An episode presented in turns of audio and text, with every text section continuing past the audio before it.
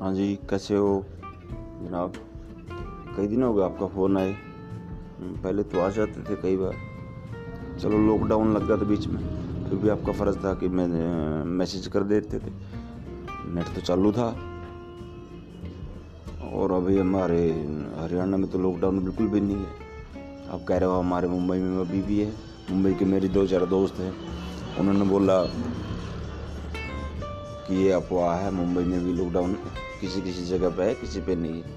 वैसे ये अंतर्राष्ट्रीय गेम लगता है, जिसे जितने टेस्ट होते हैं, वहीं से कोविड निकल कर आता है, वरना कोविड का नाम निशान कहाँ है?